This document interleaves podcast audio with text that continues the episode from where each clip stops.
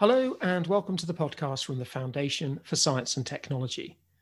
The government has committed the UK to reach net zero greenhouse gas emissions by 2050.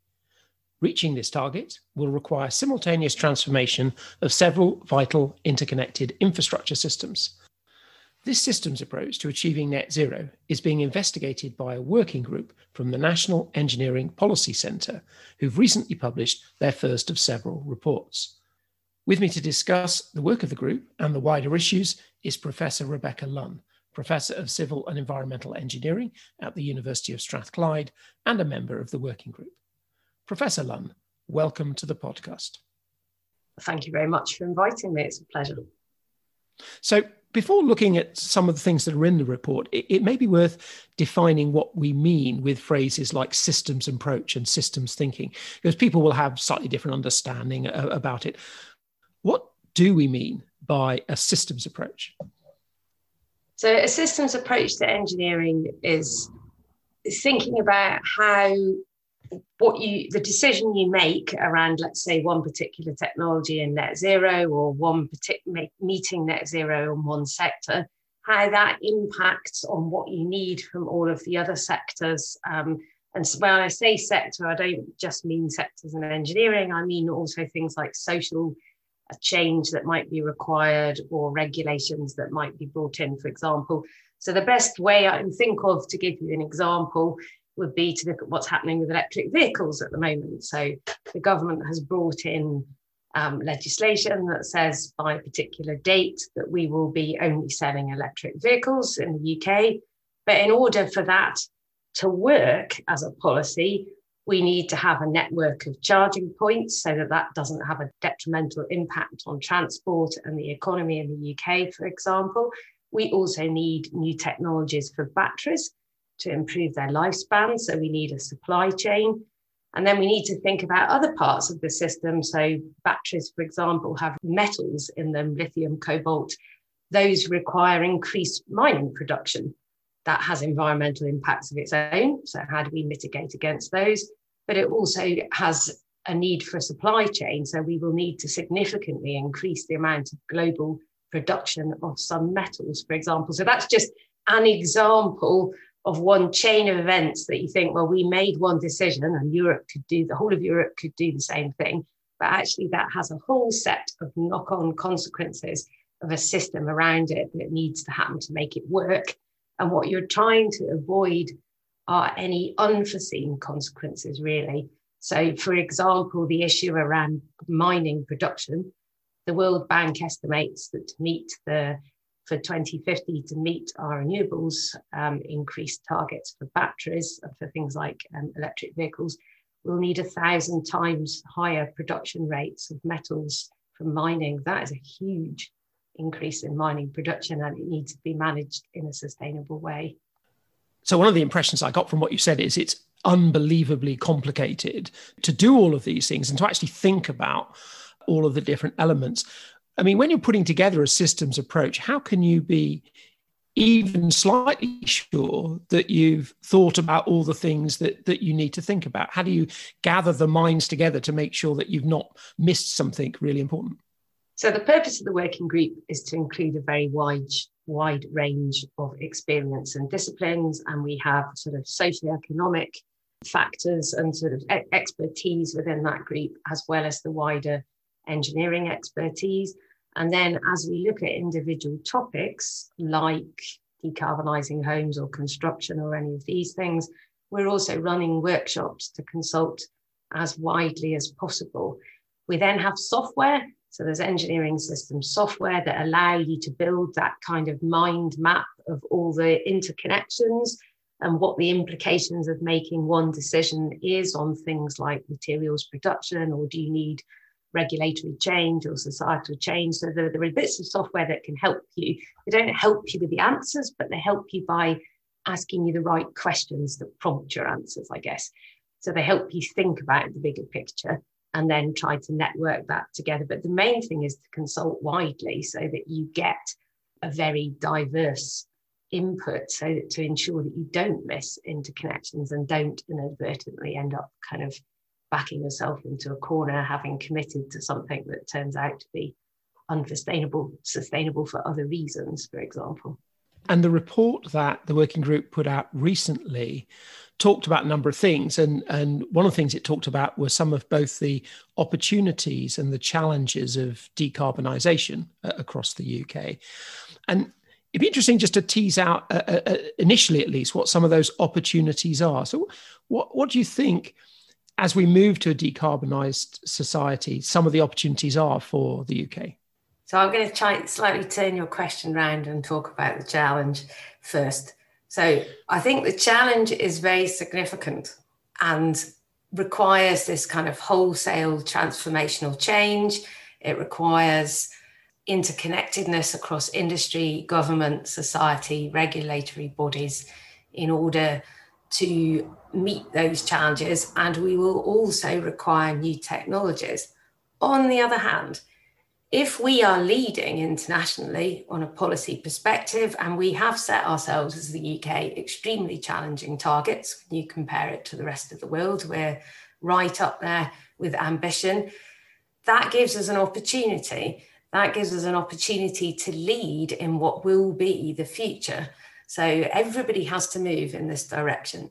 If we can manage to set an economic and regulatory environment that allows those and encourages those technologies to emerge and allows that kind of systems thinking to emerge as well and positively reinforces that, then we have something that's exportable to other countries, is what I would say. So if we can create an environment that allows us to accelerate, we can stay at the top of this, and this is what the future looks like. And that gives us the opportunity to export our ideas and our way of systems thinking and our way of sort of managing the process.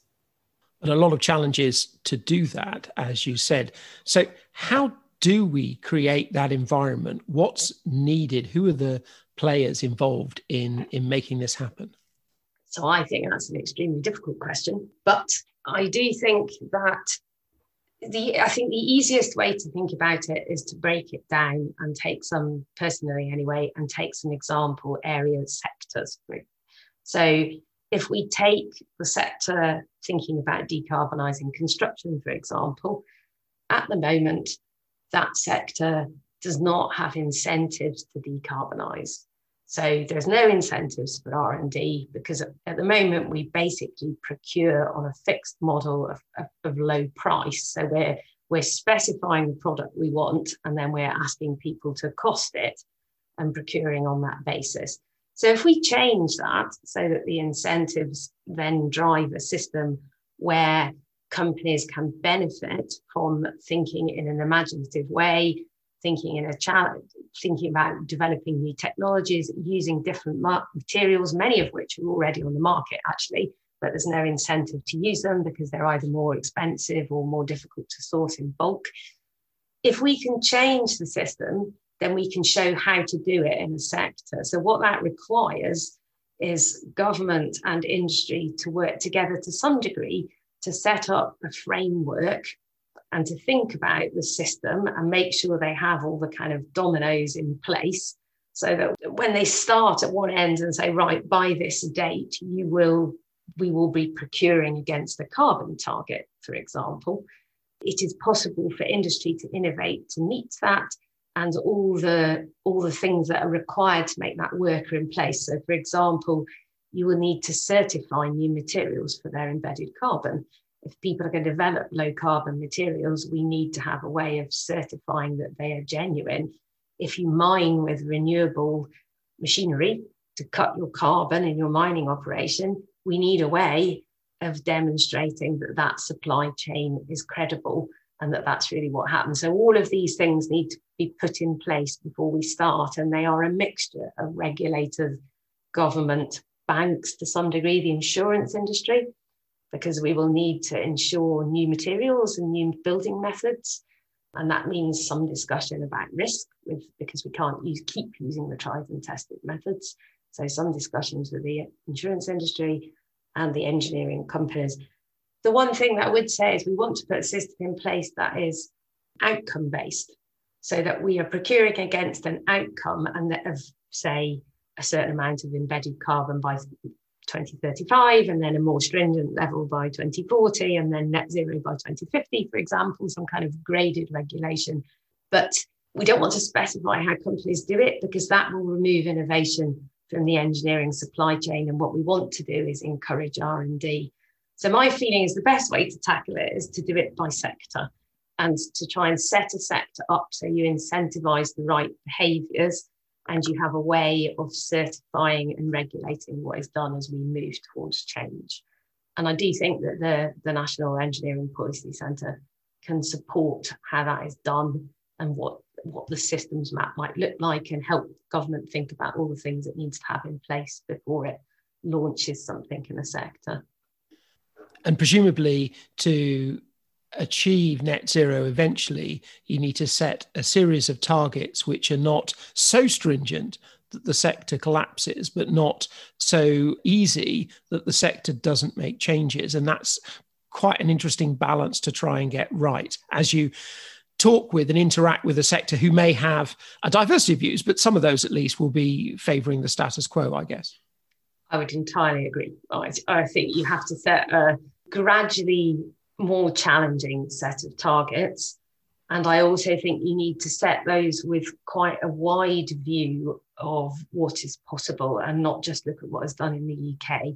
So, for example, in Denmark and in Holland, they are already procuring against carbon budgets. And it's the same players. We're talking global engineering construction companies here. So they can already do it in other markets and they can already construct using other methods, or they can use solar powered backup generators instead of diesel powered. You know, many things are possible, but in the UK, there is currently no incentive to do them. So we need to look at what is possible and then design an element of challenge and not look at what we do now and design an element of challenge, look across the world and see what is really possible and where best practice lies when we decide what challenge might look like. I was going to ask you about international comparisons anyway. You mentioned a, a couple of countries. Are those countries ahead just because they've got some of their regulatory systems, or are there other things that we can learn from them in terms of I don't know technology or supply chains or company practice, or what what's giving them the edge at the moment? I think what's giving them the edge at the moment is government will and regulatory frameworks and a social it's really about a social license to operate. And in some countries particularly holland at the moment where they're seeing a lot of public challenge in the courts to to development projects for example they're losing the social license to operate. In the uk i think that hasn't happened yet but i think it's coming.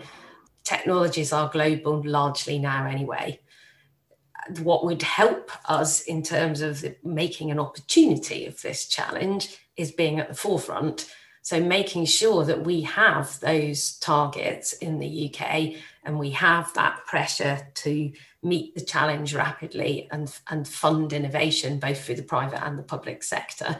And that won't happen without the targets there, basically. So, we need that framework so that everybody is running in the same direction so that we stay ahead of what happens internationally because otherwise the pressure isn't there for the companies based in the UK to be at the forefront of that. We need to take the opportunity and set the challenge.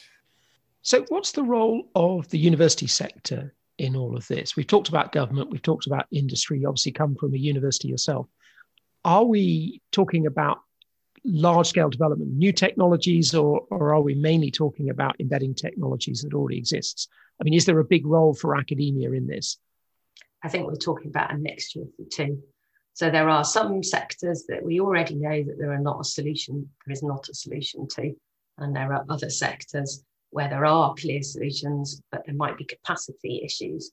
So if I take an example that I think is with, is within the net zero report, actually that, that we published for the National Engineering Policy Centre, if you look at decarbonising buildings, you can, we already know that you can heat a building through electrification, but that would place an enormous burden on our electricity requirements.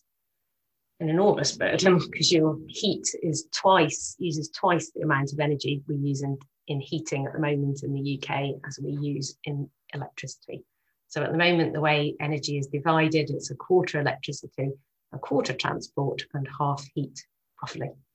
So if you convert most of that heat requirement over to electrification, you have a huge amount more electricity to produce in the process of trying to take all of your gas fired and coal fired power stations offline. So not only have you got to produce more electricity, but you've also got to replace all of your current electricity with renewables and potentially double or triple the total amount, which is a massive challenge and isn't going to work. So that by 2050 for me is not doable. So what we need to do is reduce demand. So we need to find smarter ways of reducing our electricity demand in everything that we do so that we can use that electricity in a smarter way. So partly that might be around storing it better and using it better. Partly that will be around technologies for retrofitting existing infrastructure. How can we reduce the energy requirements on old buildings? How can we bring in smarter techniques? Can we use things like ground source heating? So some of these are techniques that are well developed but are difficult to implement either because they don't have an economic basis or a regulatory benefits basis for doing so. Some things, though, are still technological challenges. So, for example, decarbonising aviation, there isn't a non carbon fuel on which you can currently fly a plane. So, the challenge for, and batteries are very heavy, and the idea that you could log that into the sky um, would make flying deeply inefficient. So, so there are some areas where we really desperately need new technologies. Um, thinking again about how much heat we all like to live somewhere light, but we lose a lot of heat through glass. So, are there other ways that we can improve our energy efficiency in structures? Can we produce heat, for example, and then store it in the structure? So, could we produce heat from solar or other sources and then use our materials that we use in structures and buildings more smartly to store that heat when we don't want it and re-emit it later. That would be a useful thing to be able to do. So all of these things I think are about making far, far better use of our energy. So I think there are, there are lots of things we can deploy and barriers to doing so at the moment, but there is lots of room for innovation and some sectors where innovation is mandatory really to keep them going unless we're going to have carbon storage purely to store against sectors that we can't decarbonize. And if we do that, it'll have to be a relatively small number of sectors, or I think it won't be feasible. And I can see that buildings in particular is a very irritating and complicated challenge because there are so many of them. They last for a very long time and they're owned by a vast number of different people and organizations, the majority of whom are members of the public. And they're not companies that can be regulated in quite the same way. They need to be legally enforced or given incentives or, or whatever. What do you think the, the set of incentives for uh, homeowners or, or people who own their own houses, what are we trying to achieve here? We're trying to achieve, I think, partly the building itself generating electricity. I think that or using or offsetting heat, either from air source or ground source heat pumps. So we need to offset use in structures and we need to better insulate, far better insulate structures so they don't lose heat anywhere near as much or as, as easily. We certainly can't carry on as we are and then we need to think about what frameworks we need to put in place to do that that won't increase our current levels of energy poverty and how we can incentivize changes in behavior. And I think that there are different sectors of society that will inevitably require different approaches to that. So, for example, landlord owned properties, it may be that we can offer a certain amount of grant, but essentially that we mandate changes to landlord properties. When it comes to individual housing, for those people, I think around 25% of Scottish homes are in energy poverty, something like that. In energy poverty, something a bit lower in the UK, I think, in the rest of the UK, but the measure is slightly different. But you're still talking 10, 15% of ho- households where they're already in energy poverty. It is inevitable that the cost of energy is going to rise in the future plus we need which is a good should be a good incentive for meaning to to help people not use as much because it is inevitable it will rise um, because it's going to come become a more and more required commodity, particularly electricity. There'll be more and more competition for it as everybody tries to decarbonise. But clearly, you require capital investment in order to insulate or generate in individual private houses. So we're going to have to think about schemes, I think, and perhaps ways that neighbourhoods could group together. Many things work better in larger groups. For example, ground source heat pumps would work better not done on an individual housing basis probably. So, so we need to come up with schemes and incentives and grants, probably, and different methods for different areas, I suspect. Well, looking at this issue and sort of right across the piece uh, of this sort of whole systems approach, what would you like to see the government do over the next, say, four or five years to really ensure a systems approach into net zero and actually set some of these things in train? What are the priorities for government action? So I think I've probably already said this, but really, but I think they need to pick one or two starting sectors. They've already done electric vehicles, so that's been a good starting sector. Now we need others. And then we need to look at what decarbonising targets, interim targets should be put in place towards 2050. And I think tackling it on a sector by sector basis is a good way of doing it. Having said that, there are also arguments for taking some geographic areas and looking at some flagship pilot projects, for example, around industrial clusters. Many industries emit waste heat alongside waste gases and waste fluids, for example. That most processes require heat, so they're wasting that heat. That heat could potentially be used for agricultural purposes, heating greenhouses, for doing various other things if industries club together, the same with resources around the circular economy. Can we take, if we take groups of industrial clusters, can we be far more efficient about our use of resources? Can we take waste products from one industry and use them as sources for another?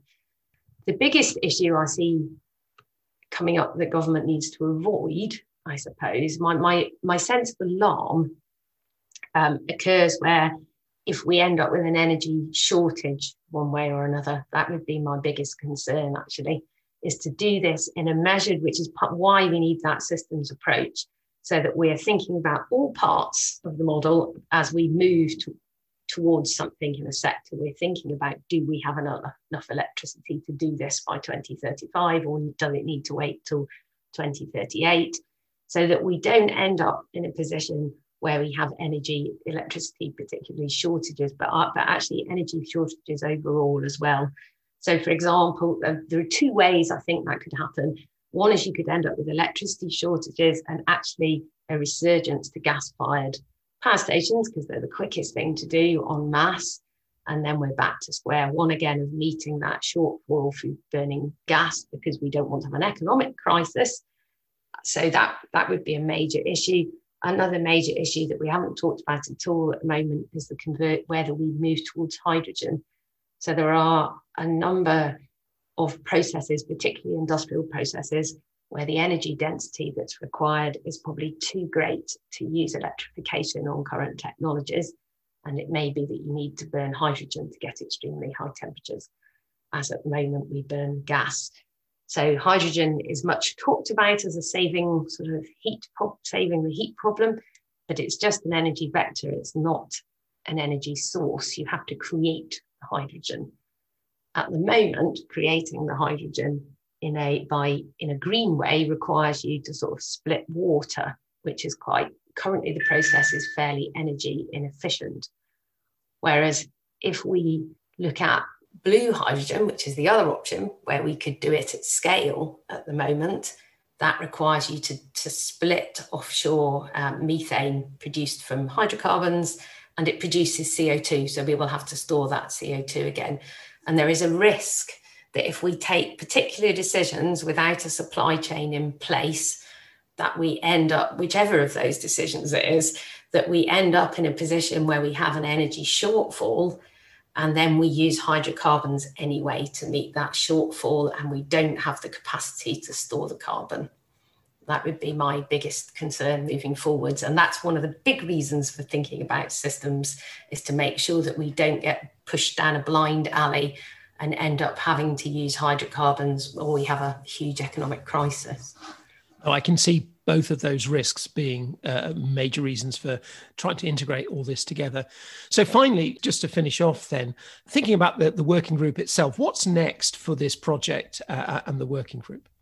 So, we're working on hydrogen at the moment. So, there will be a piece on hydrogen, and there will be a piece as well of, of advice to government around looking at any of the kind of low hanging fruit.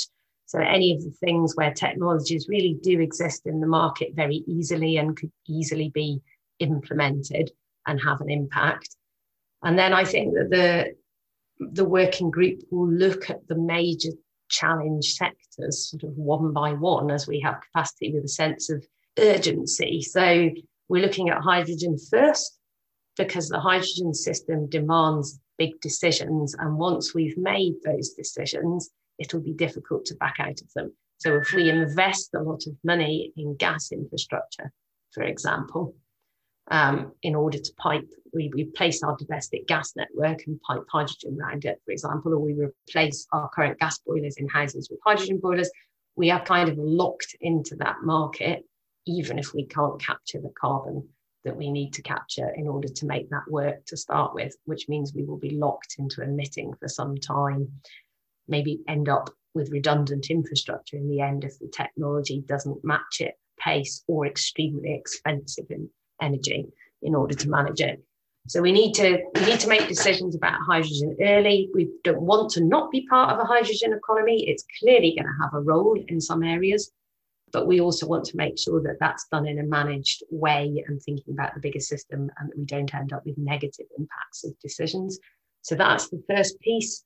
Then, with I think the next piece will be decarbonising aviation, which is a major challenge. And we are also looking at the moment at decarbonising construction. Concrete is one of the huge areas that is problematic. So we, it's the second, it's well, it, apart from water, it is the most used material in the world, concrete, which I always think is a really interesting fact. I'm a civil engineer, so I'm sort of um, embedded in the problem, I guess. But when you make concrete, you not only use energy to make it, and you have to mine materials, which uses carbon, but the process of making the cement, the clinker for the cement that is the active ingredient in concrete that allows it to set, is a chemical reaction that emits CO2 and there is no way of not emitting CO2 in that chemical reaction. It's part of the chemistry. So we can't somehow do it through renewables and it would make a difference. So that you can replace a number of parts, but then there is a, an amount of CO2 in concrete production that in the current chemistry we can't replace. So we need a new material. And that I think is another of the sort of major upcoming challenges. That sounds like a whole separate discussion, which I'm sure we could get into. We don't have time for that today. But Professor Lunn, thank you very much. Thank you very much. It's been a pleasure. You've been listening to the podcast from the Foundation for Science and Technology. My guest this week was Professor Rebecca Lunn, Professor of Civil and Environmental Engineering at the University of Strathclyde. The issue of developing a systems approach to net zero is the subject of a free webinar being organised by the Foundation on the 28th of June. Details of that webinar and how to register can be found on our website at www.foundation.org.uk. Also on our website are details of other events, our blogs, the Foundation Future Leaders Scheme, and all previous editions of this podcast. Next week, we're continuing exploring the issue of getting to net zero greenhouse gas emissions, and my guest will be Professor Jeremy Watson from University College London. Until then, goodbye.